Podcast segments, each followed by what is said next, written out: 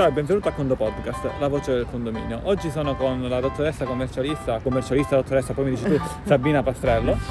Ciao a tutti, io sono qui con Antonio Beoacqua e stiamo facendo una bellissima passeggiata in un parco per Bologna. La prima notizia che vediamo è che lei conosce il mio nome, questo è certo. La seconda è che ci parli degli adempimenti fiscali di un amministratore di condominio da 0 a 100, anzi visto che c'è il 110% da 0 a 110 facciamo, non superate i limiti di velocità ovviamente, e quindi dall'apertura sostanzialmente di un condominio, eh, bisogna andare in agenzia delle entrate quel che è, fino anche ai versamenti singoli mensili e poi gli adempimenti, fammi entrare in inquadratura. Eh, gli adempimenti, non lo tengo bene sto cosa, ecco, ora è meglio. Vabbè, gli adempimenti classici. Quello lì è un avvocato molto bravo, eh? un Fabio Valdessara. Quindi Sabina, immaginiamo che Ciccio Bruno abbia preso il suo primo condominio o magari il suo centunesimo condominio. Cos'è che deve fare? Una volta recatesi in agenzia delle entrate e aver acquisito il suo codice fiscale, semplicemente avrà la possibilità di accedere al suo cassetto fiscale il cassetto fiscale permette all'amministratore di poter verificare tutte le informazioni relative alla sua posizione. Questo è importante perché in quel modo lì si potrà avere la situazione sotto controllo. Altra cosa fondamentale è che permetterà anche di inviare le dichiarazioni e tutto quello che riguarda gli adempimenti obbligatori a cui deve pensare. Una considerazione importante è che ci sono degli adempimenti che sono obbligatori, sono prima di tutto gli F24. Gli F24 ci comporta l'obbligatorietà di versare le ritenute fiscali fiscali che vengono versate come sostituto di imposta per i propri fornitori. Quando noi riceviamo una fattura, la ritenuta che deve essere versata piuttosto che se viene pagato un professionista e voi in questo modo potrete farle in autonomia perché avrete la possibilità di versarle attraverso il cassetto fiscale, è proprio una funzione degli F24.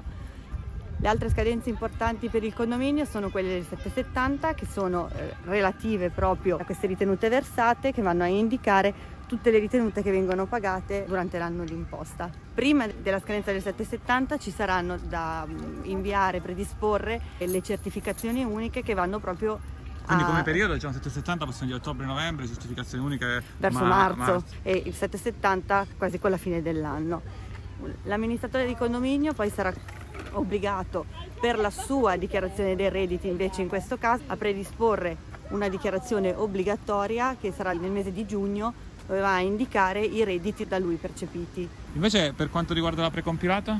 Allora, la precompilata è una dichiarazione che ci permette di comunicare, si chiama in realtà comunicazione dei lavori di ristrutturazione o di manutenzione straordinaria. Però Quindi... ti immagini un pulsante con questo nome? Sarebbe stato troppo lungo, allora abbiamo detto vabbè chiamiamolo precompilata. È più semplice, più, più comodo.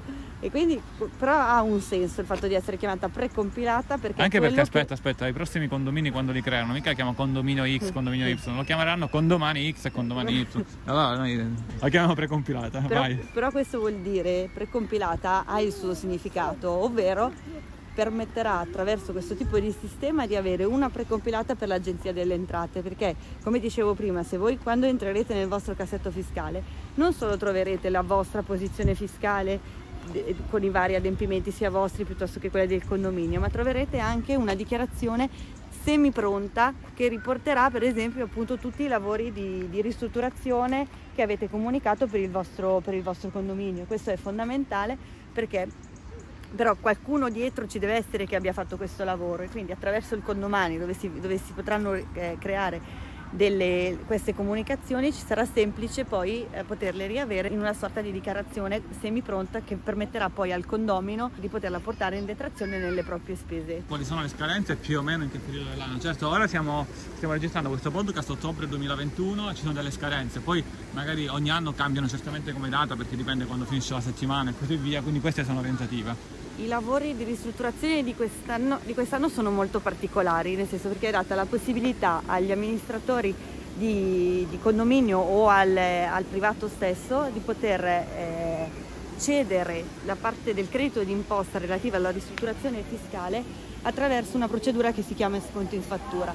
Questo che cosa vuol dire? Che il, il privato cederà il proprio credito a un soggetto terzo che può essere sia colui che gli ha effettuato il lavoro, ma anche un intermediario finanziario come le banche e le poste. E questo permette quindi in questo modo al contribuente privato di non dover versare nulla, di non dover pagare nulla perché il credito viene ceduto se stiamo parlando di agevolazioni relative al 110 o addirittura solo un 50% o un 65% se ci riferiamo ad altri lavori di ristrutturazione un po' più, un po più semplici. Gli F24 mediamente quando scadono durante l'anno? Cioè devono essere pagati, uno può pagare il fornitore immediatamente l'F24, Esatto. ok? Oppure entro quando? Allora, mediamente? l'F24 deve essere versato entro il 16 del mese successivo rispetto alla data di pagamento. Quindi se io pago una fattura oggi, che siamo nel mese di ottobre, la ritenuta fiscale dovrà essere versata entro il 16 del mese di novembre, perché deve essere sempre versata Ovviamente se il il mese 16 successivo. non cade di domenica, Sì, che- rosso, esatto, o di sabato perché- anche? Anche di sabato, sabato e domenica va, va lunedì successivo. In caso dovesse succedere anche un eventuale ritardo nel versamento del modello F24 non succede nulla perché attraverso l'istituto del ravvedimento operoso, quindi versando una piccolissima sanzione con un adempimento spontaneo, abbiamo la possibilità di, Che diciamo, tra l'altro di dall'ultima versione di condomani alla 46.0 condomani calcoli in automatico interessi e sanzioni. interessi e sanzioni, ecco perfetto, quindi si, si inserisce la data originaria in cui doveva avvenire il pagamento e attraverso appunto un calcolo definito appunto ravvedimento operoso si genererà un nuovo F24 che riporterà anche una sezione relativa agli interessi e alle sanzioni e si va a pagare l'F24 in modo tale che l'Agenzia delle Entrate non abbia nulla da che dire insomma a livello sanzionatorio. Bene, grazie, Grazie di questo voi. excursus nei giardini Margherita di Bologna. È stata una bellissima esperienza. Un caro saluto alla dottoressa Sabina Pastrello. Grazie. Ah no, la, no, caro saluto, la parola chiave, inventati una parola chiave. Un condo saluto. Condo saluto come parola chiave. Un caro saluto all'ingegnere Antonio Bevacqua e dal condo saluto di Sabina e a condo presto.